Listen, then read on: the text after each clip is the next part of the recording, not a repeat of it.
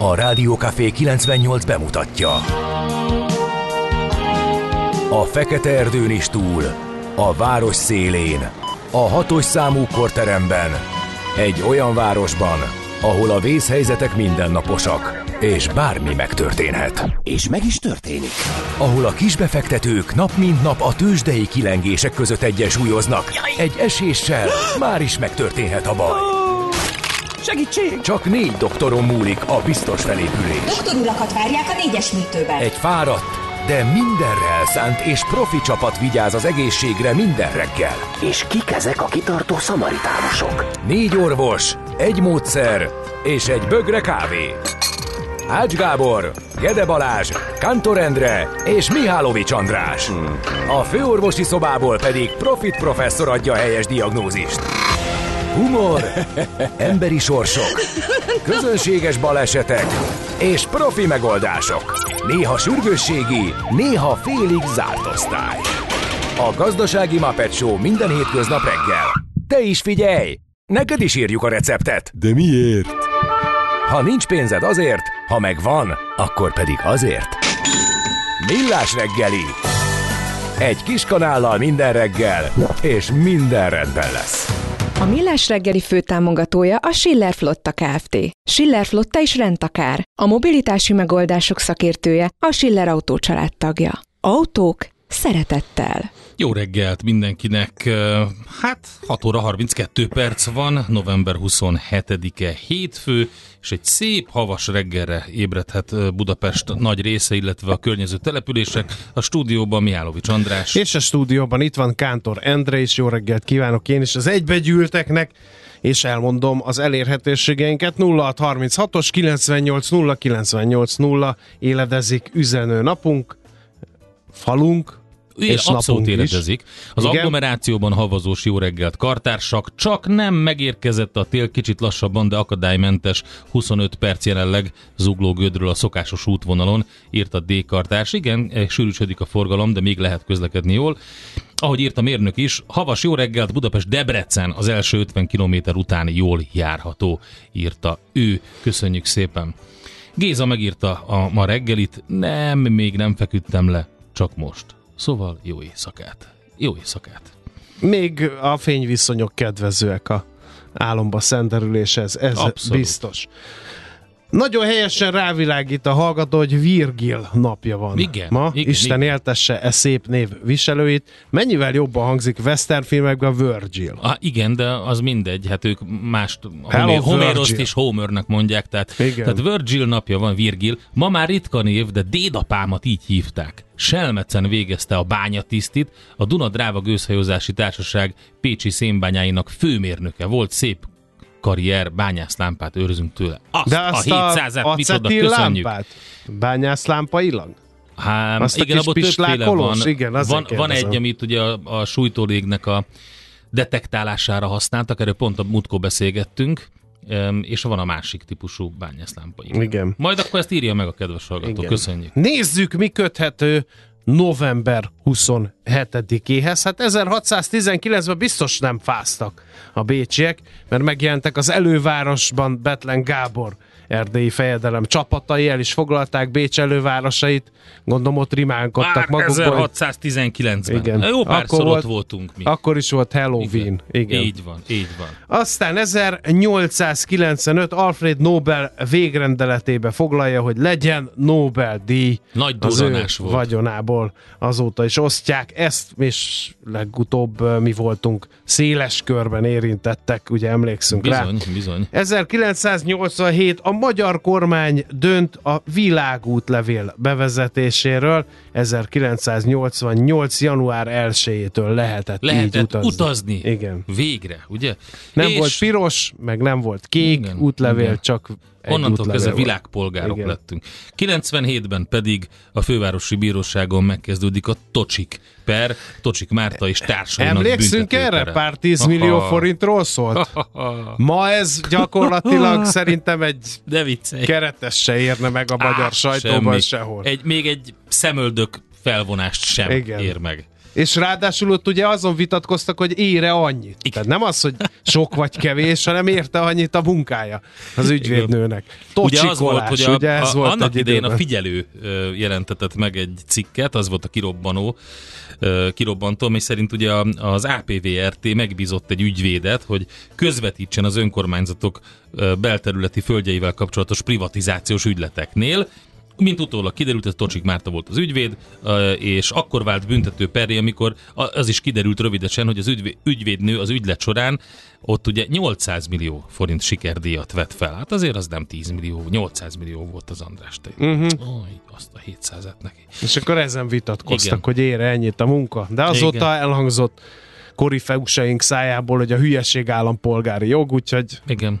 innentől annyit fizetünk, amennyi És amikor, Gondolok. amikor pedig öm, mindez a hülyeség a szorgalommal párosul, na annak vagyunk mi a rossz végén, annak az egyenletnek. Igen, na, akkor nézzünk születésnaposokat, mert hogy köszöntjük azokat a hallgatóinkat, és azok hallgatóinak hallgatóit is, akik november 27-én hát sírtak fel édesanyjuk karjaiban. Anders Celsius, svéd fizikus csillagász, 1701-ben Honnan született. ismerős ez a név? Ugye, ugye? Onnan, hogy Anders Celsius nevét sokan elmondták ma reggel, amikor látták, hogy mínusz egy vagy mínusz kettő. Igen. Celsius fok. Szép ünnepi köszöntő ez, és Olyan- szép emlékezés. Olyan jól Celsiusra. csinálta ez a Celsius, Igen. nem? Ehhez képest ez a Fahrenheit, meg ez a Kelvin, az olyan értelmezhetetlen. Hát Most bizonyos komolyan. területein a világnak azért nézzünk CNN-t, akkor fogunk Nem. csodálkozni. Igen. Nem, a, Fahrenheit az tényleg egy érdekes, de nekem olyan logikusnak tűnik, nem, hogy a, a beosztja szépen a, a, a, forráspontot és a fagyáspontot, és a kettő között szépen 100 fokra osztja, úgyhogy ez tök jó. 1814. november 27-én született Gábor Áron, székely kisbirtokos asztalosmester, nemzeti hős egyébként, a 48-49-es forradalom és szabadságharc ágyú öntője és tűzért. öntő. Hú, Ugye a az nóta asztalos mondja, mesterségről, ne, mert nem úgy van a nóta, hogy Gábor, Gábor Áron, terített Gyuja, asztala. és nem, nem tudtam mi az, az Rézár Gyuja. Rézál Gyula. Úgy volt, ugye nem? Tudtam, igen. Nem tudtam, amikor énekeltük kiskoromban, hogy Gábor Áronnak mi az a rézágyúja. Mert hogy egybe énekeltük. Aztán 1921 Pilinszki János, Kossuth Díjas magyar költő, helybe szép versei vannak a fájdalmas szavú Pilinszki Jánosnak. 1921-ben született, aztán Bruce Lee Negy- 1940-ben igen. amerikai születésű, de kínai harcművész Igen, hát abszolút. színművész, 1973 óta ő már nincs velünk, ugye egy összeesküvés elméletekkel gazdagon tarkított haláleset kapcsán. Szeretted a Bruce Lee filmeket? Én a Hogyne, múltkor megpróbáltam imádtam. megint megnézni egyet, hát kicsit egy polcra kerültek Golyko Mitics filmjeivel. Mm, nem feltétlenül. annak idején- Attól függ. Voltak neki ilyen kínai produkciói, amik mindig ugyanaz a sztori, hogy egy ilyen szegény munkásember bekerül valami rossz társaságba, vagy pedig ilyen, ilyen mafiózók ott így próbálnak ilyen helypénzt szedni, vagy valami ilyesmit, és akkor végül egy ideig bírja, bírja, és akkor végül nem bírja tovább, megtörli az órát, és ott így Nem le, furcsán viselkedik, nem? Hát, de mondom, a volt, ezek a hongkongi, meg kínai produkciók kell? voltak. Kellenek ezek a gesztusok, meg az a macska nyávogás? Neki kellett. Neki kellett. Hát, nem tudom. Na mindegy, nem vagyok egy karatéka, úgyhogy... De nyilván az egész magyar Meg hát karatéka voltak amerikai produkciók, ezek nem lehet A összehasonlítani. sárkány útja, a sárkány Például. közbelép. Ja, azok jók voltak. Igen. Én szerettem gyerekkoromban. Aztán 1942-ben röppenjünk Jimi. át, mert Jimi Hendrix, amerikai rockzenész, legendás gitáros, énekes is uh, ezen a napon. Nem játszol tőle November valamit, András? 27 Nem, már nincs idő Miért ezekre. nem? Miért nem kaptál Mi- előbb? Addig elmondom az üzeneteket. Keress egy Jimmy-t. Írjad nem be, hogy tudok, hol, nem ott tudom. írjad be a zenék között, hogy Jimmy. De ne. M, két M, Y-nal írd be, mert akkor más fog, má, más Tessék. fog kidobni. Én úgy írom be. Én azt szeretném, ha az lenne. De mit mondasz el? Semmit? Ja, de elmondom az üzeneteket. Itt vannak még üzenetek. Azt mondja, hogy um, köszönöm urak. Többféle bányászlámpa is maradt Virgil dédapám ugye? után. Díszlámpa, igen. És olyan biztonsági lámpa is, amit a bányában lehetett használni, anélkül, hogy sújtó Melyiket légrobbanást okozna. szeretnéd. Jimmy-től, tessék? Jimmy-től, amelyiket választod. Ez jó lesz. Remélem nem 5 perces. Ó, hát ez csodálatos. Na, hát ezt Csodálatos, gondoltam. És azt, Várjál, mert most át kell azt rakosgatni. kiáltja a szél, hogy Méri. Mari. Nem, Mari. Magyarországon Ja, vagyunk. Mari, a szél bocsánat. azt kiáltja Mari. Azt Ez kiáltja nagyon Mari. jó. Röpülünk, Mari. Ő is, ő is magyar volt. Sír tehát- ez a gitár, igen. sír. Ha, hallgassuk csak Jimi Hendrix születése napján, hogy miért kiabált a Marikának.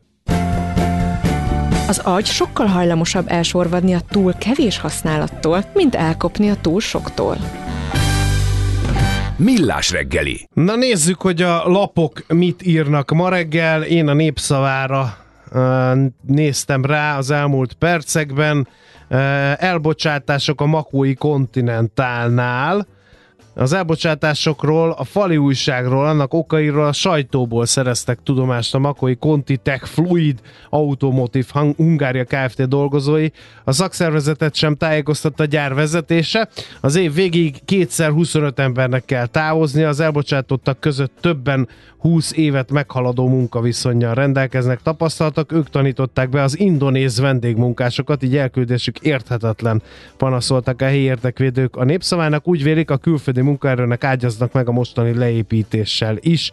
A cég vezetése közölte, megtörtént a tájékoztatás, az elbocsátások nagyrészt kölcsönzött munkavállalókat érintik. Ez az egyik hír, a másik visszasírják a katát a művészek. Annyit keres ma, mint 2005-ben, pedig nem dolgozik, kevesebbet panaszkodott a népszavának egy tervező grafikus, akit annak kapcsán kerestek meg, hogy bő egy éve szűkítették le a kataadózási nemet igénybe ve- vehetők körét, és ez a magyar kulturális élet, kulturális élet minden szegmensét érintette. A volt katázoknak, ha a közter növekedést nem tudták beépíteni áraikba, csökkent a jövedelmük. Ezt egy adószakértő is megerősítette a lapnak. Területenként máshogy élik meg a művészek a kata szűkítését, de egységesen elmondható, mindenki visszasírja a régi időket. Részletek a népszavában. Várjál, csak én is találtam valamit, de az nem a népszavában volt. Jaj, nem, hát én el akartam mondani, hogy mivel foglalkozik a Német Közszolgálati Rádió mai napján. Természetesen azzal, hogy az Európai Uniós ukrajnai pénzeknek a vétózásáról van szó. Ugye Magyarországon Charles Michel ide érkezik Budapestre, egyébként egy körúton van, Kievben is járt, megpróbálja meggyőzni a magyar kormányt arról, hogy mégiscsak jó lenne pénzt juttatni Ukrajnának, de úgy tűnik, hogy a magyar kormány álláspontja ez nagyon merev ebben a tekintetben. Ezt a miniszterelnök úr a saját X csatornáján videóban ki is fejtette. Ezekből lehetett részleteket hallani ma reggel a Német Közszolgálati Rádióban, és egy nagyon hosszas riportban foglalkoztak azzal különböző szakértők megkérdezésével, hogy ez a típusú zsarolási, vétózási technika, ez mit hozott Magyarország számára. Ugye többek között beszéltek arról a, az európai pénzcsomagról, ami elvileg érkezhet, és ami pénteki műsorunkban szó volt, és a Repower um, Európai Uniós um, projekt keretében fog érkezni magyar energetikai um, beruházásoknak az előrelendítésére. De hát ugye az a sok pénz, ami még mindig nincsen Európai Uniós forrás, az eléggé veszteség, nagy veszteség az országnak, és fájdalmasan érinti a gazdaságot. Hát erről uh, hallgathatott egész Németország egy kiváló riportot, hadd nem mondjam el, hogy nem volt jó érzés ezt magyarként végighallgatni. Aztán portfólió címlapi induló anyaga arról szól, hogy eh, légüres térbe lökheti a kormány rengeteg már Magyarországon dolgozó külföldit, valamint több külföldi nagyvállalatot, ha nem orvosolják az új bevándorlási törvény egyik nagy hiányosságát. A korábbi szabályozás lehetővé tette a betanított szellemi munkakörökben külföldek alkalmazását, az új törvénytervezet épp az alacsonyan és magasan kvalifikált réteg közötti csoportok helyzetét nehezíti meg.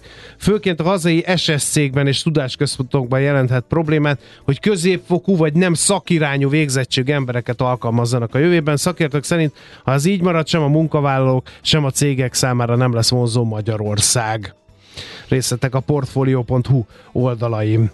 Azt mondja, hogy kétnapos blokád volt a világ legnagyobb szénkikötőjénél, több mint száz embert letartóztattak, írja a 444. Aktivisták százai vízben úszva vagy kajakkal foglalták el az ausztráliai Newcastle kikötő hajózási útvonalát, hogy tiltakozzanak az éghajlatváltozás elleni tétlenség ellen. Állításuk szerint ezzel megakadályozták, hogy több mint fél millió tonna szén elhagyja az országot. Hát egy elég kemény sztori a 444 hasábjain. A G7.hu-t is ide olloznám. Kell-e félteni a magyar dolgozókat a vendégmunkásoktól? Uh-huh. Ez érdekes, hogy a magyar sajtóban Igen. óriási teret szentelnek a vendégmunkás kérdésnek. A G7.hu is így tesz Vicces a ma reggeli kérdés. anyagában. Az elmúlt hónapokban nem csak a magyar munkai erőpiac egyik meghatározó trendje, hanem egyre nagyobb számban dolgoznak Magyarországon az Európai Unióra kívülről, főleg Ázsiából érkező vendégmunkások, hanem egyre inkább a nagy politika egyik fontos témája is ez a vendégmunkás. Egyre több ellenzéki párt kritizálja a jelenséget, például azzal, hogy vendégmunka helyett a magyar munkavállalók béremelésére, képzésére lenne szükség, vagy hogy még a meglévő hazai munkaerő tartalékok kihasználását is nehezíti a vendégmunka felfuttatása, vagy akár közbiztonsággal kapcsolatos félelmekre e, rájátszva. Közben a kormány igyekszik a migráns diskurzustól eltávolítva nemzetgazdasági szükségszerűségként beállítani a vendégmunka felfutását, hangsúlyozza, hogy a vendégmunkások növekvő jelenléte nem érinti hátrányosan a hazai munkavállalókat. Részletek a g7.hu hasábjain. Aztán a népszavánál még egy fontos hír, ez pedig az, hogy tisztújítás volt az orvosi kamaránál. A konfrontáció kerülésével nehezen tudom elképzelni a hatékony érdekképviseletet, de ez nem asztalborítás jelent, csak azt, hogy vannak olyan területek, sérelmek, amelyek továbbra is rendezést igényelnek. Erről is beszélt a Népszavának adott interjújában Álmos Péter, a Magyar Orvosi Kamara frissen megválasztott elnöke. A részletek eh, tehát a lapban olvashatóak. Nagyon jó üzeneteket kaptunk Viber oldalunkon is, illetve a Viberen keresztül is, és SMS-ben is. Azt mondja, fiúk, ezért a zenéért már érdemes volt felkelni. Köszönöm, üdv, Emi Szegedről. Köszönjük szépen, hogy Szegedről is Emi, hallgatsz mint minket. mesterséges intelligencia? Nem. Ja. E betű, M betű, I betű, Nagyon jó, MS-e oké. szerintem. Aztán egy másik kedves hallgatónk, Jimi Hendrix beáll a benzinkúthoz. A kutas megkérdezi, tele? Nem, Strato. És ezzel kapcsolatban csak annyit mondanék, hogy egy 69-es Fender Stratocaster eredeti piköpökkel, jávorfanyak, fordított húrozás egy balkezes Jennynek, Jimi Hendrixnek. Oké, na nézzük a tőzsdei helyzetképet. Hol zárt? Hol nyit? Mi a sztori? Mit mutat a csárt? Piacok, árfolyamok, forgalom a világ vezető parketjein és Budapesten. A rovat támogatója a hazai tőzsde gyorsan növekvő nemzetközi informatikai szolgáltatója, a Gloster Info kommunikációsa nyerté. Budapest értéktőzsde 3,4 százalékos mínuszt hozott össze, 56.091 pontról kezd ma. Na jó, hát mindegyik eh, papír, vezető papír esett. Eh, Egyébként eh, a MOL-ba volt a legnagyobb forgalom a bőrzén, és 2730 forinton fejezte be az oral részvény, ami azt jelenti, hogy 66 század százalékos mínusszal zárt. Az OTP eh, 13.770 forintos záróértéke 94 század százalékos mínusz jelent, a Richteré 0,81 század százalékos mínusz a ticker mellett, úgyhogy 8545 forint a záróérték, a Telekom 0,16 század százalékos mínusz hozott össze, és 607 forintról kezdi majd a mai kereskedést. Hát az x kategóriában olyan tűzijáték volt, hogy ihaj, Astra szám 3,3 százalék nagy forgalomban, Ébdufer 4,5 százalék, de mínuszban nagy forgalomban, Gloster 1 százalék fölötti mínusz, szintén nagy forgalomban. Aztán eh, Vertikál, egy kövér nulla, de ez is nagy forgalomban. Mi van még itt, ami érdekes lehet? A Polidukt is stagnált, és a nap papírjai egy kicsit erősödgettek, úgyhogy pörgött az élet a tőzsde előszobában, az x kategóriában. Külföldön, Endre? Hát ugye érdekes nap volt, mert um, csütörtökön pulykáztak az amerikaiak, és ezért nem volt kereskedés, pénteken meg ilyen fél nap volt, alig mozdult ezen a fél napon um, az Egyesült Államoknak a tőzsdéi, vagy alig mozdultak. Minden esetre a rövidített napon azért um, egy erősödést lehetett um, látni, és az eh, 0,3%-os emelkedéssel zárta a hetet a Dow Jones, közben az S&P 0,1%-os pluszt ért el, a Nasdaq értéke viszont visszacsúszott 0,1%-kal, de hogyha az egész hetet nézzük, amiben ugye lényegében három teljes kereskedési nap volt, akkor több mint 1%-os pluszban zárt a Dow Jones, a Nasdaq és az S&P is jó teljesítményt nyújtott körülbelül 1%-os plusszal, úgyhogy ö, ezt lehetett látni. A hogyha jobban körülnézünk Amerikában, akkor a Russell 2000, tehát a Midcap Index is pluszban van 0,7%-os pluszban, Amerika, Európában pedig szintén ilyen fél százalék körüli emelkedést, vagy hát megközelít, azt megközelítő emelkedést tudtak maguk mögött a nagy indexek, a Párizsi mutató is, az Euronext százas is, a DAX is, a FUCI volt egyedül, akik kicsit így laggolt 0,6 század százalékos plusszal. A Nikkei, a Hang Seng és a Shanghai Composite mínuszban van, fél százalék körül, ugyanott van a Shenzhen Index is, úgyhogy Ázsiában negatív a kép. Hogyha céges híreket nézünk, akkor rossz hír érkezett az Nvidia a házatájáról, és nagyobb eséssel nyitották meg a pénteki kereskedésben az Nvidia részvények hát ugye előzetes adatok jöttek ki, állítólag késik az új Kínába szánt AI chipnek a fejlesztése, amit az amerikai exportkorlátozásnak való megfelelés érdekében terveztek, úgyhogy ez nem tetszett az Nvidia befektetőinek. A Tesla-nál is voltak mindenféle hírek, de ott végül is összejött egy fél százalékos plusz. Az Nvidia az 2 százalékos mínusszal zárt emiatt, az Apple is esett 0,7 százalékkal, Palantir 2,5 százalékkal, a Marathon Digital viszont több mint 4 százalékkal emelkedett.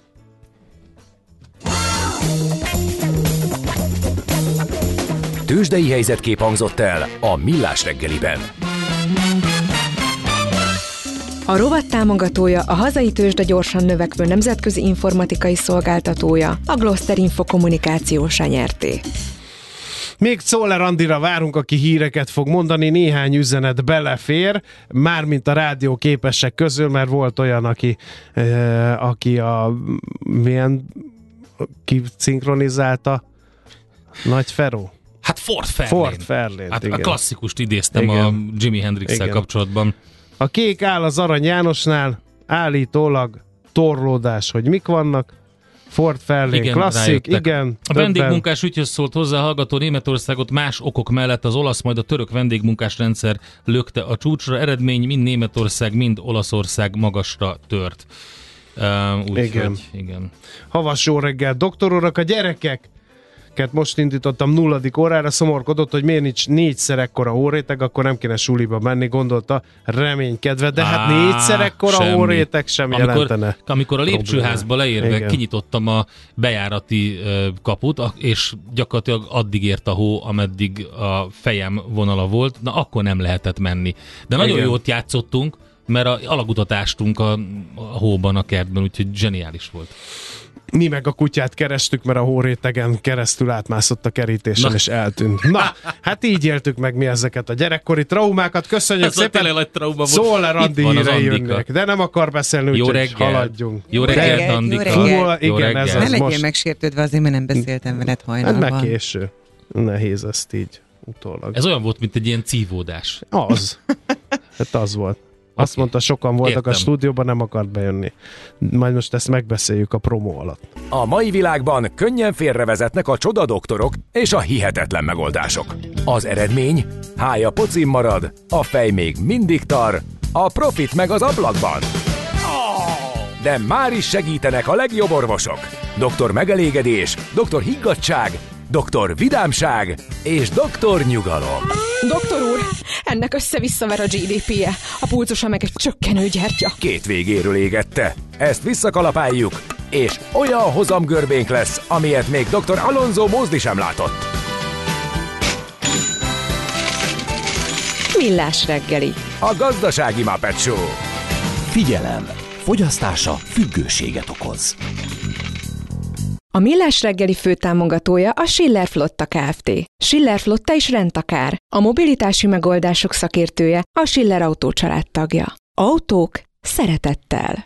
Jó reggelt kívánunk, kedves hallgatók! 7 óra 8 perc van, folytatódik a Millás reggeli a Rádió Café 98.0-án. Az egyik műsorvezető Kántor Endre. A másik pedig Mihálovics András. Itt vannak a hallgatók, és 0 36-os 98 0 98 0 videókat is kapunk, Igen, ilyen most utazási beszámolót ír az egyik kedves Nagyon hallgató. kedvesek. Adás közben nem tudjuk ezt most megnézni, de majd foglalkozunk vele. Igen. Na, de hát vannak még mások is természetesen. Az egyik legfontosabb legfontosabb az Arany János utcánál, hogy áll a kék. Állítólag torlódás van, írta nekünk lőpapa, aki ugye még nem biciklizhet. Úgyhogy igen. Nagyon és helyesen, mert hideg is van, csúszik is, meg azt hiányzik, hogy rásérüljön Ja, azt az előző sérülésére. Um, hát akkor menjünk tovább, nézzük meg Menjünk a bizonyám. budapesti rovatba, mit tudunk bele szuszakolni ma reggel. Egyre nagyobb buborékban élünk, de milyen szép és színes ez a buborék. Budapest, Budapest, te csodás! Hírek, információk, események, érdekességek a fővárosból és környékéről.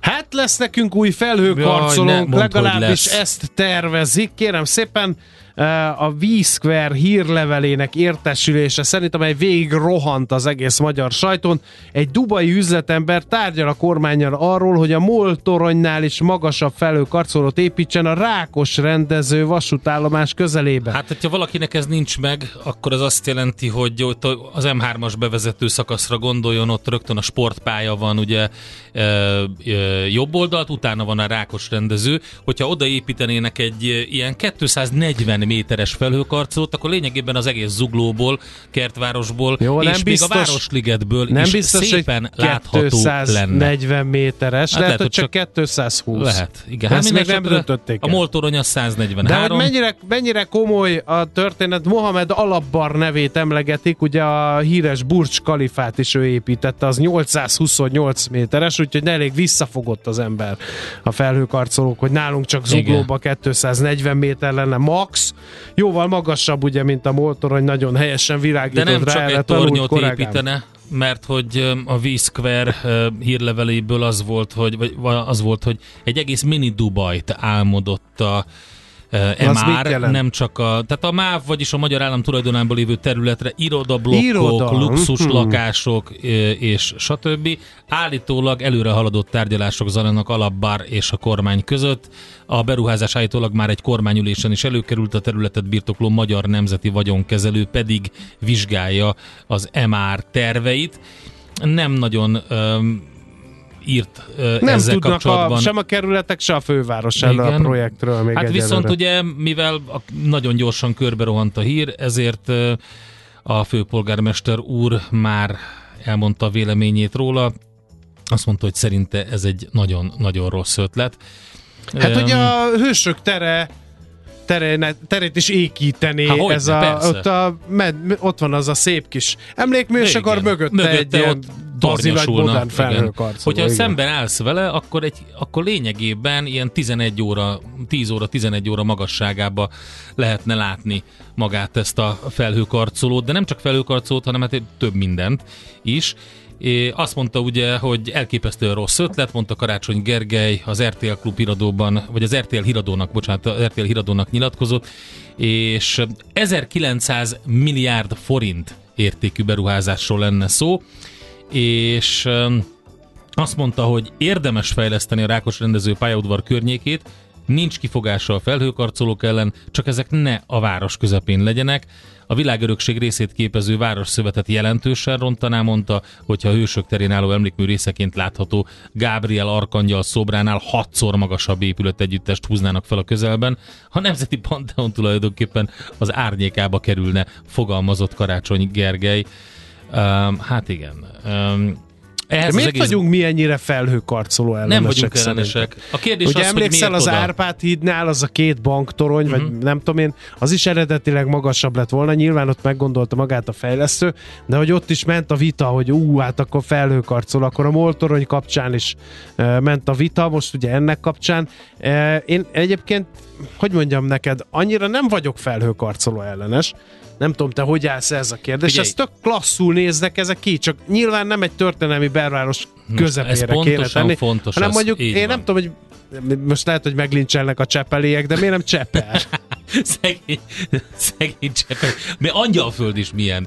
De, de nyilván nem olyan, tehát arra nagyon oda kell figyelni egy város tervezésnél pontosan, hogy mennyire rondít bele az addigi képe, városképbe, és persze nyilván az Eiffel torony ellen is tiltakoztak annó a párizsiak, de szerintem azért ezt ne hasonlítsuk ezzel össze.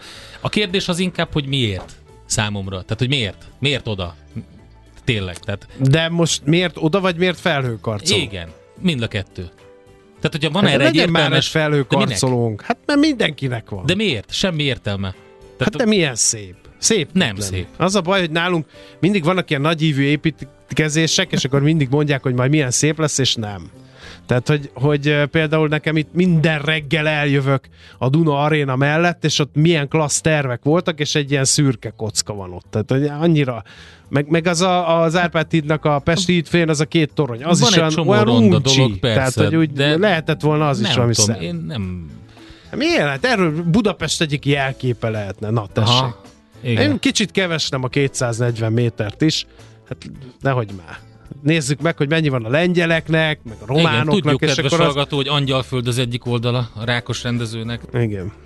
Na mindegy, ne polemizáljunk ezen, úgyse mi fogunk erről dönteni. Hát dönteni nem mi fogunk mi róla, lenne, ha csinálnál egy Viber beleszólása szavazás, lehetne. hogy Nagyon do you ötlet. like felhőkarcoló? Nagyon jó ötlet. Csinálunk Tessék. egy ilyen Viber Jó. szavazást, hamarosan Nem ki lesz a Millás reggeli Viber oldalán. Na jól van, hát akkor Budapest rovatunk után egy rövid zene, aztán pedig témaváltás következik, úgyhogy mindenki kapaszkodjon. Nagyon csúnya, ami a magyar fizetésekkel történt, hogy egész pontosan micsoda, erről beszélünk Virovácz Péterrel, az ING Bank vezető elemzőjével a zene után. Nekünk a Gellért hegy a Himalája. A Millás reggeli fővárosi és agglomerációs infóbuborékja hangzott el. Nyugodjon meg, nekik azt mondtuk, maguk az őrültek. Millás reggeli. No, hát az EU-n belül Magyarországon nőttek a második legnagyobb mértékben 17%-kal a bérek 2023 második negyedében éves szinten. Ugyanakkor a rekordnak számító magyar infláció miatt a hazai reálbérek az ötödik legnagyobb mértékben estek vissza április és június között. Az Európai Bizottság uniós bérek alakulásáról szóló idei éves jelentésében van mindez benne. Hogy ehhez mit szólunk, Virovácz Péterrel, az ING Bank vezető elemzőjével fogjuk ezt megbeszélni, meg az okokat is természetesen boncolgatjuk. Szervusz, jó, Jó reggelt, reggelt, kívánunk! szia! Jó reggelt, sziasztok! No, hát ez csak az infláció miatt van. Most örüljünk ennek, vagy nem, mert volt egy derék béremelés, második legnagyobb, mint láthattuk, a kormány erről szónokol, hogy nagyon kéne a reálbér emelkedés, és az be fog indulni, bizisten, úgy tűnik, hogy kezd beindulni a motor, csak hát ugye az infláció. Hát nézzétek, én azt gondolom, hogy semmi meglepőt nem láttunk itt a, a visszatekintő adatokban, tehát nem derült fény semmi olyanra, amire, amire rá kellene csodálkoznunk. Az infláció az egyértelműen elvitte a fizetések vásárlóerejét, ez nem kérdés. Ez egyrészt közgazdászként én azt gondolom, hogy nyilvánvaló volt, másrészt pedig átlagemberként, mind aki jár boltba, szintén nyilvánvaló volt. Tehát ebben a tekintetben ez a statisztika, ez, ez abszolút uh, hozzá a vártat, ami pedig szintén fontos, és megmondom őszintén, nem nagyon szeretem az Eurostatot ebben a tekintetben, mert nagyon szép ábrákat gyártanak, de soha nem derül ki pontosan a mértékegység. Nos, nekem az a sanda gyanúm, hogy ők itt euróra átszámolva és vásárló paritáson számolva nézegették a reálbéreket, ez azt jelenti, hogy ha nem csak azt nézzük, hogy infláció volt, de még azt is hozzáveszünk, hogy a forint az elmúlt másfél évben azért igen brutálisan gyengült, akkor nagyjából már értjük, hogy miért vagyunk itt a mezőny vége felé reálbérmutatókban, és valóban elindult már valami változás, jön egy, hogy is mondjam, gödörből való kilábalás, de ez, ez itt még nagyon-nagyon az eleje ahhoz, hogy elkezdjünk örömtüzeket gyújtogatni. Uh-huh. Hát Ah. igen, nézegettem én is ezeket az ábrákat, amiről te beszéltél, és um, tényleg valóban, uh, néha odaírják ugye, hogy uh, annual percentage change, meg ehhez hasonlókat, de valóban nem látom, hogy, hogy euróban uh, lenne például kimutatva, meg pontos, pontos mértékegység nincsen, viszont azt lehet látni, hogy például Csehországban is uh, eléggé csúnya képet festett ez a mutató, amiről beszéltek, a minimál béremelések az- és mennyire kompenzálták az infláció hatását. Tehát Csehországban 12%-os mínusz volt, Magyarországon 10,5. Igen, nagyon nem egyszerű a helyzet, és uh, ugye az az érdekes, hogy valóban a régióban, hogyha körülnézünk, akkor azért uh, továbbra is eléggé rossz inflációs helyzetet látunk, és oda pont a cseheknél az a különleges állapot, hogy azért, ha megnézzük egy valamiben a csehek pozitívan kilógnak a pedig a költségvetés helyzete. Most nem véletlen, ugye ők voltak azok, akik talán a legkevésbé próbáltak, vagy a legrövidebb ideig próbáltak beavatkozni annak érdekében, hogy az elmúlt, nem is tudom, másfél év inflációs sokja, elsősorban energiaár sokja, az ne üsse meg a háztartásokat. Persze voltak intézkedések, de nagyon gyorsan is engedték, és ott is nagyon gyorsan, nagyon magasra szökött az infláció. Ennek hatására látjuk azt most, hogy egyébként már lassan versenyben vannak a csehek Európa legmagasabb inflációja címért. Ugye az összehasonlító inflációs adatokban mi 9,6-on állunk, a csehek már 9,5-ön, úgyhogy valószínűleg a cseh polgárok sem annyira boldogok most a, a reálbér változásukkal. A vásárló elő romlása Magyarországon az bárkit érdekel? Azokon kívül, akik síelni vagy egzotikus utakra ö, terveznek menni? Én azt gondolom, hogy mindenkit kellene, hogy érdekeljen. Hát nézzünk rá a kiskereskedelmi statisztikákra. És akkor innentől kezdve egyértelmű válik, hogy szerintem mindenkit érdekel. Ugye én nagyon nem ragaszkodom ezekhez a hagyományos mutatószámokhoz, hogy itt is elhangzott, hogy az Eurostat is ilyen év per év számokat nézeket, ez tök jó, meg tudjuk mondani, hogy az előző év azonos időszakhoz képest hogy állunk, de ennél szerintem sokkal fontosabb azt megnézni, hogy most a magyar fizetés, az átlagbér, az milyen vásárló erővel ruház fel minket. És ugye kiszámoljuk egy fix bázisú árakon, 1990-es árakon, ugye ennél indul egyébként az infláció statisztikája a KSH-nak, akkor azt látjuk, hogy hát kérem szépen nagyjából a 2020-as árszintekkel vagyunk most most pariban, ami azt jelenti, hogy a mai fizetésünk az nagyjából olyan, mint hogyha 2020-ban visszarepültünk volna, és akkor élnénk, és akkor vásárolgatnánk. És Te- innentől kezdve megértjük azt, hogy azért ez, ez egy igen komoly vásárló probléma, ami mindenkit kell, hogy érintsen, legyen szó az eladókról, bármilyen szektorban, vagy legyen szó a kormányzatról, ahonnan adót kellene beszedni, csak hát amikor 2020 környékén van a, a fogyasztásunknak a vásárlóereje, vagy a bérünknek a vásárlóereje, akkor azért itt nehéz komoly mozgástereket találni. Hát meg azért az a probléma ezzel, hogy három év ment a lecsóba. Tehát, hogy akkor itt fejlődni kellett volna, nem? Tehát értem, hogy volt hát Covid, minimum. meg globális pandémia, meg minden, de azért mégiscsak előre. Tehát az, amit hallunk, hogy milyen szuper uh, minden, az nem egészen van így három év uh, tekintetében sem. Pontosan, és ugye ezért érdemes mindig egyel hátrébb lépni ezektől a győzelmi jelentésektől, és abszolút megértem, örülök, kijöttünk a, a technikai recesszióból, pozitív a GDP növekedés, pozitív a reálbérváltozása év per év alapon. Tök Egy jó. számjegyű az infláció. Meg, hogy, igen.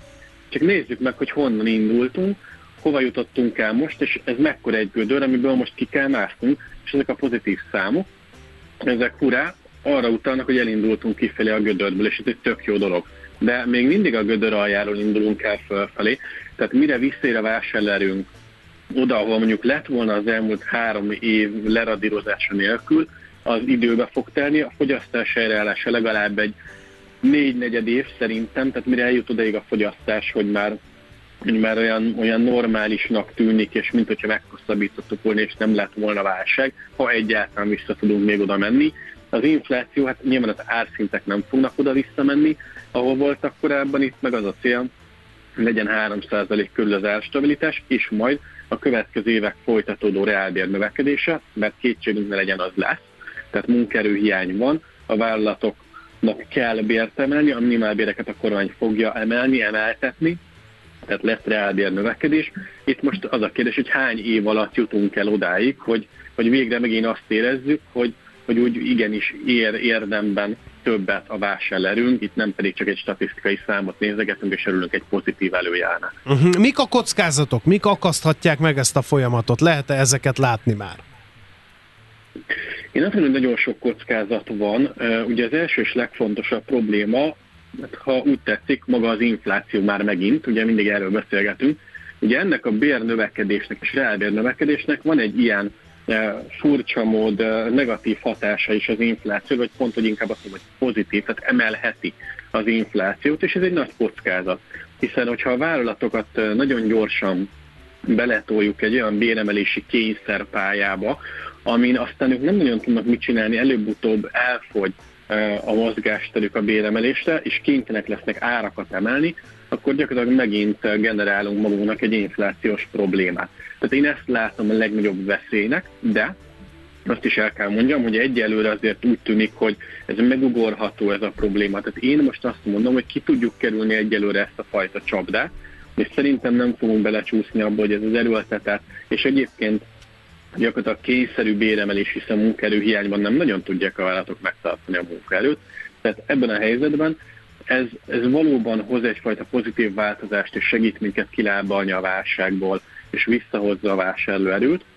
Ugyanakkor egyelőre ez még pont nem olyan drasztikus mértékű, hogy szerencsére az inflációt megint felturbozza, úgyhogy talán ezt a kényes egyensúlyt sikerül megtartani, és akkor innentől kezdve örülhetünk. Na nem ma feltétlenül, de mondjuk egy egy-két év múlva visszatekintve azt mondhatjuk, hogy oké, okay, szuper, ezt a problémát is megugrottuk, és azért most már sokkal jobb a helyzet. Oké, okay, nagyon szépen köszönjük, főleg köszönjük a pozitív végkicsengés. Már csak ezt az egy-két évet kell kibírni, de hányszor volt már, hogy ezt az egy-két évet kellett kibírni? Mindegy, ez de már jó, csak ehhez mondjuk feltétel Igen. az is, hogy minden más megoldódjon, és akkor, uh, akkor egy ilyen elzárt, környezetből elzárt, hermetikusan lezárt kísérlet szerint jó lesz, csak hát ugye reménykedünk, Igen. hogy minden más is jó mellette. Oké, okay, nagyon szépen köszönjük az információkat, szép napot! Szép napot Köszönjük szépen, szervusz! szia! Virovácz Péterrel, az ING Bank vezető elemzőjével beszélgettünk arról, hogy a keresetek hogy állnak Magyarországon, a bér növekedés üteméről, minimálbérekről volt szó. Mi várható a héten? Milyen adatok, információk, döntések befolyásolják a forint értékét, a tőzsdei hangulatot? Heti kitekintő, a millás reggeli szakértői előrejelzése a héten várható fontos eseményekről a piacok tükrében. Na nézzük, milyen adatokra számíthatunk. Van egy csomó minden hazai GDP jön, ugye a harmadik negyedéves, egy a részletes becslés. Részletes becslés, Igen, aztán bizony. eurozóna infláció, meg hát amerikai keresetek, úgyhogy piacmozgató lesz bőven. Epic győző, az OTP elemzési központ elemzője van a vonalban. Szervusz, jó reggelt! Jó reggelt, üdvözlöm a hallgatókat! Hát mi van a, a magyar GDP-vel? Sikerül feldumálni, mint amennyire sikerült ledumálni az inflációt? Igen, ugye a hét legvégén érkezik a harmadik éves magyar GDP részletes adata. Ugye emlékeztetőül az előzetes adat az év per év alapon 0,4%-os visszaesést, uh-huh. negyed, év, negyed év per negyed év alapon viszont ugye 0,9%-os növekedés mutatott, tehát ez alapján azt lehet mondani, hogy ugye a magyar gazdaság maga mögött hagyta a recessziós idő, időszakot. Ugye azért azt szerintem fontos kiemelni, hogy az elemzői várakozás az év per év mutató tekintetében egyébként optimistább volt, mi is ugye ilyen nulla körüli számot vártunk, illetve az elemzői konszenzus egy ilyen mínusz 0,1, mínusz 0,2-es értéket várt, tehát ilyen értemben valójában az év per év mutató a várakozásoknál gyengében alakult. Ami igazából itt a nagy kérdés, az az, hogy a mezőgazdasági teljesítmény hogyan befolyásolta a GDP alakulását, ugyanis azt kell látni, hogy ugye a tavalyi év nagyon-nagyon gyenge lett a mezőgazdaságban, és ezért ugye az alacsony, báz, na, nagyon alacsony, tehát ezt tényleg ki kell hangsúlyozni, hogy a nagyon alacsony bázis miatt Ugye idén egy óriási növekedés van a szektorban, tehát a harmadik negyed évben ez elérheti év per év alapon a 70 százalékot, tehát 70 százalékot. És az fontos látni ezzel kapcsolatban, hogy a mezőgazdasági szektor súlya a harmadik negyedéves GDP-ben a legmagasabb. Tehát ugye nyilván az azt jelenti, hogy ha van egy ilyen óriási mértékben emelkedő szektor, és éppen most ugye a legnagyobb a súlya, akkor, akkor ugye az nagyon nagy mértékben hozzárak a növekedéshez, és hát nagy valószínűséggel egyébként ebben a 0,9%-os negyedév per negyedév mutatóba azért benne van az, hogy ugye, tehát ez a jelenség, hogy a harmadik negyedében a legnagyobb a mezőgazdaságnak a súlya, ugyanis hogyha a mezőgazdaságnak csak akkora lett volna a súlya, mint a második negyedéves GDP-ben, ahhoz képest hát egy ilyen fél 0,7 százalék pontot is hozzárakhatott önmagában ugye ez a súly eltolódás, vagy az, hogy a harmadik negyedben ugye más a GDP szerkezete, Aha. mint a második Tehát akkor igazából Tehát alig van növekedés, hogyha ezt kivesszük belőle, és ez egy egyszeri hatás, nem? Vagy hogy lehet ilyen magas 70 százalék? Hát ahogy említettem, ugye a, a tavalyi év nagyon-nagyon gyenge Igen, volt. Tehát a bázis az, az rossz volt, értem. Uh-huh. Tehát, a, a, tehát az historikusan is nagyon gyenge volt, tehát nem arról van szó, hogy, hogy az idei év abszolút értelemben kimagaslóan jó, hanem inkább egy ilyen átlagos vagy átlagnál maximum picivel jobb, viszont ugye a nagyon-nagyon alacsony bázis miatt ugye ilyen a, magas a növekedés. Tehát ezért nagyon fontos majd látni azt, hogy a gazdaság alapfolyamatai szintjén mekkora mértékben történt meg ténylegesen a fordulat. Egyébként azért arra lehet számítani, hogy a harmadik negyed évben már, már az ilyen, ilyen underlying, vagy ilyen alapfolyamatok szintjén is megtörtént a, a fordulat azért gyakorlatilag a kiskereskedelmi forgalom, az ipar, építőipar, tehát ezért ezek azért a harmadik negyedében már nem alakultak annyira rosszul, úgyhogy, úgyhogy ezért ez alapján valószínűsíthető, hogy az alapfolyamatok szintjén is elindult egy ilyen kilábalási folyamat, csak nem annyira erőteljes, mint amit ugye a, a teljes GDP sejtetne. Uh-huh. Oké, okay, akkor menjünk át az infláció kérdéskörére, és azon belül is az eurozónás infláció kérdéskörére.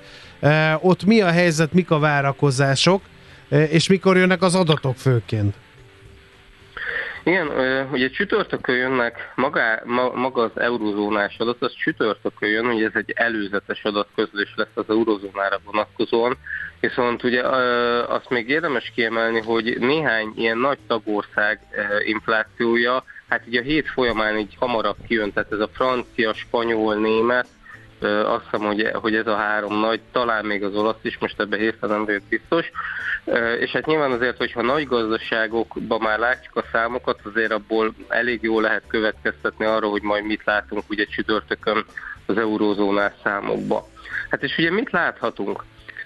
Ugye az elemzői várakozás szerint az eurozónában tovább lassul az év év infláció 2,9-ről 2,8%-ra, Viszont azért ezzel kapcsolatban érdemes kiemelni, és erre egyébként az LKB kormányzó tanácsának az egyik tagja is felhívta a figyelmet, hogy a tavalyi évben az ilyen lakossági energiaár támogatások ugye bekavartak a bázisba, és emiatt ne, nem elképzelhetetlen, hogy, hogy esetleg az év per év mutató enyhe mértékben emelkedik, de azért felhívnám a figyelmet, hogy 3% alatt van ugye, a, vagy volt ugye az eurozónás infláció, azért az nincsen már messze ugye a 2%-os infláció szétól, és ami talán fontosabb, hogy viszont a maginfláció esetében egyértelmű csökkenést vár a piac,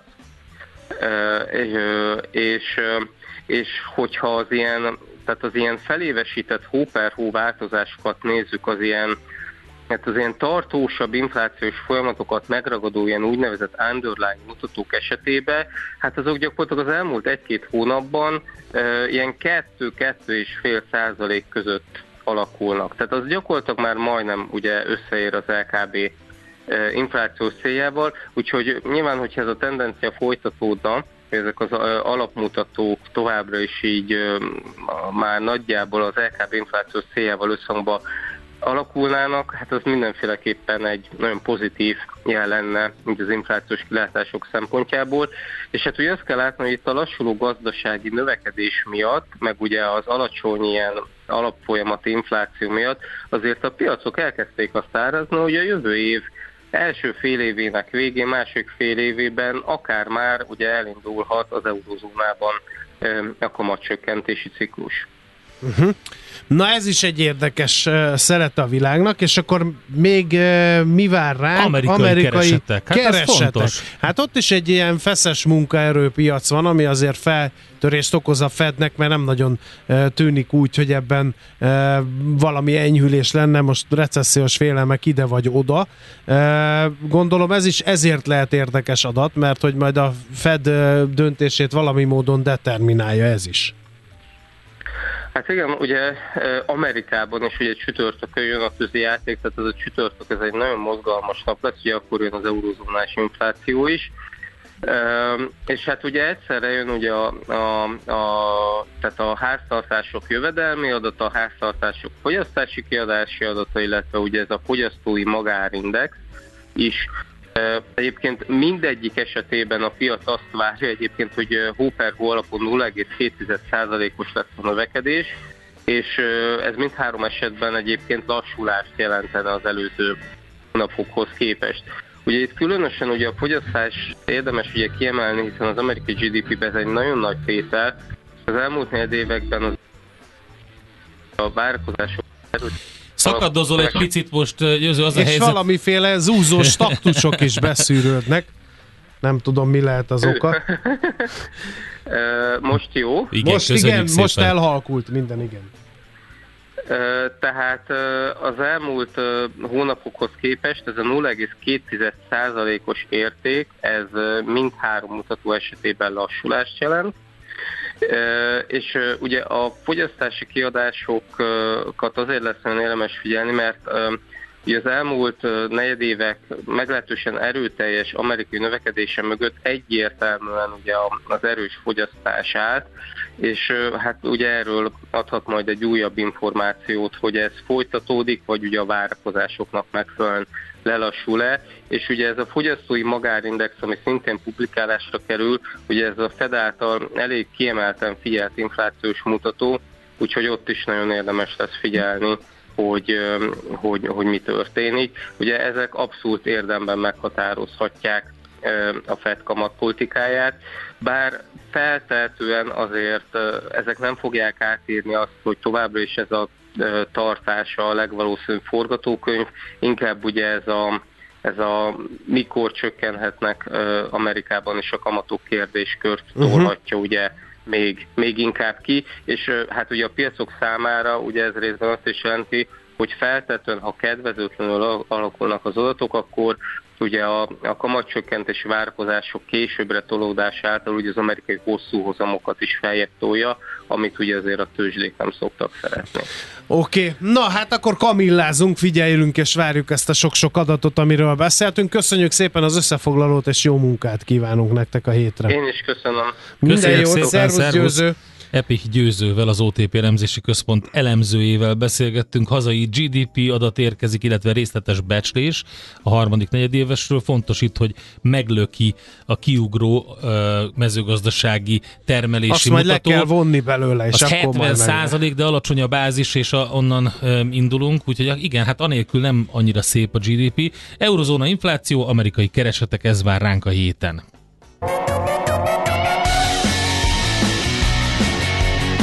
Heti kitekintő rovatunk hangzott el.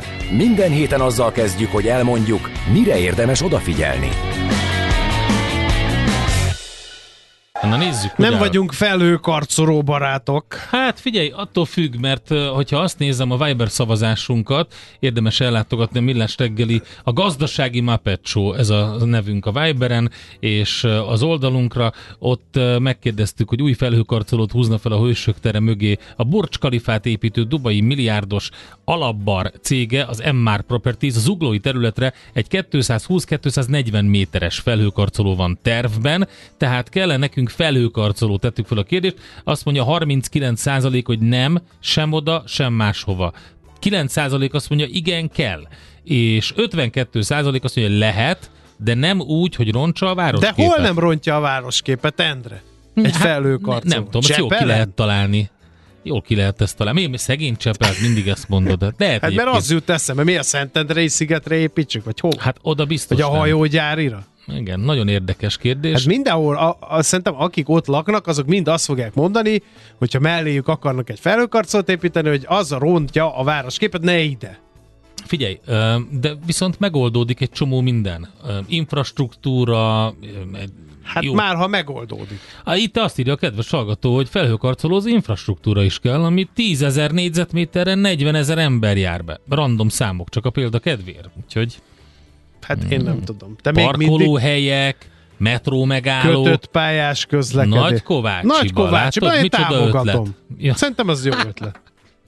Van ott egy üres telek. Ott úgyis kitakarják Van ott egy üres igen. telek az egyik utcában, nem is mondom melyik. Oda Igen, és lehet. úgy is kitakarják a hegyek, tehát a budapesti városképet abszolút nem rombolja. Tényleg, egyébként ez egy magyar találmány lehetne, hogyha vízszintesen építik, akkor kevésbé zavarja a városképet, nem? Hát úgyis ugye ez, a, ez az A óriási line, igen. line város, A sivatagban. sivatagban ez is Igen. egy vízszintes felhőkarcoló végül is. Úgyhogy nagyon magas az is, csak el van döntve, és akkor hosszában mérik. Értem, én értem. Tudom. építsék, a stadion mellé ö, írja Lehet, hogy Viktor rossz kérdést hallgató. tettünk fel. Azt kellett volna, hogy hova építsék. Hova ép- igen, igen. igen, Hol nem zavarja nehéz. a városképet. Hol nem zavar- Egyébként tényleg. ott van a Hortobágy, tessék. Tehát igen, egy így van. fejlesztésért üvölt. Így van. Tehát így egy újabb van. turisztikai attrakció lehetne. hogy Puszta, paprika, piroska, felhőkarcoló. Van, aki azt írta, hogy lehet a Gödöllő és Pest közé a völgybe, és nyitható ablakokkal, ilyen is érkezett, de hát mondom, ezek ilyen inkább viccesek, mint hogy hozzátesznek a Igen. műsorhoz. De megjött Czoller Andi, aki el fogja mondani a legfrissebb Bevágta híreket, az ajtót, az a biztos. Te felhőkarcoló, időben vagytok. Úristen. te felhőkarcoló párti vagy? Nem. Nem Csepelen ezt. még jól is nézne ki egy mini Dubai, vagy Manhattan, írja a kedves hallgató. Nekünk inkább egy felhő sarcoló kellene. Hát Na jó. szerintem az már van, felhő sarcolónk, Igen. úgyhogy mi az, hogy rontja a városképet, kérdezi a kedves hallgató. Ha mindig így gondolkodtunk Bizony. volna, akkor Bizony. vert vályog viskokban kéne laknunk. Az az eredeti városkép. Az nem város, az Jézusom. falu. Mezővároskép. De hát más Igen. a városképe Rómának, és más a városképe Budapestnek. Más a városképe egy mező Annyira fájdalmas, városnak. tényleg, tehát ez tényleg az agy, agy, agy De miért? Mi baj? Hát valahol igaza van. Nincsen igaza.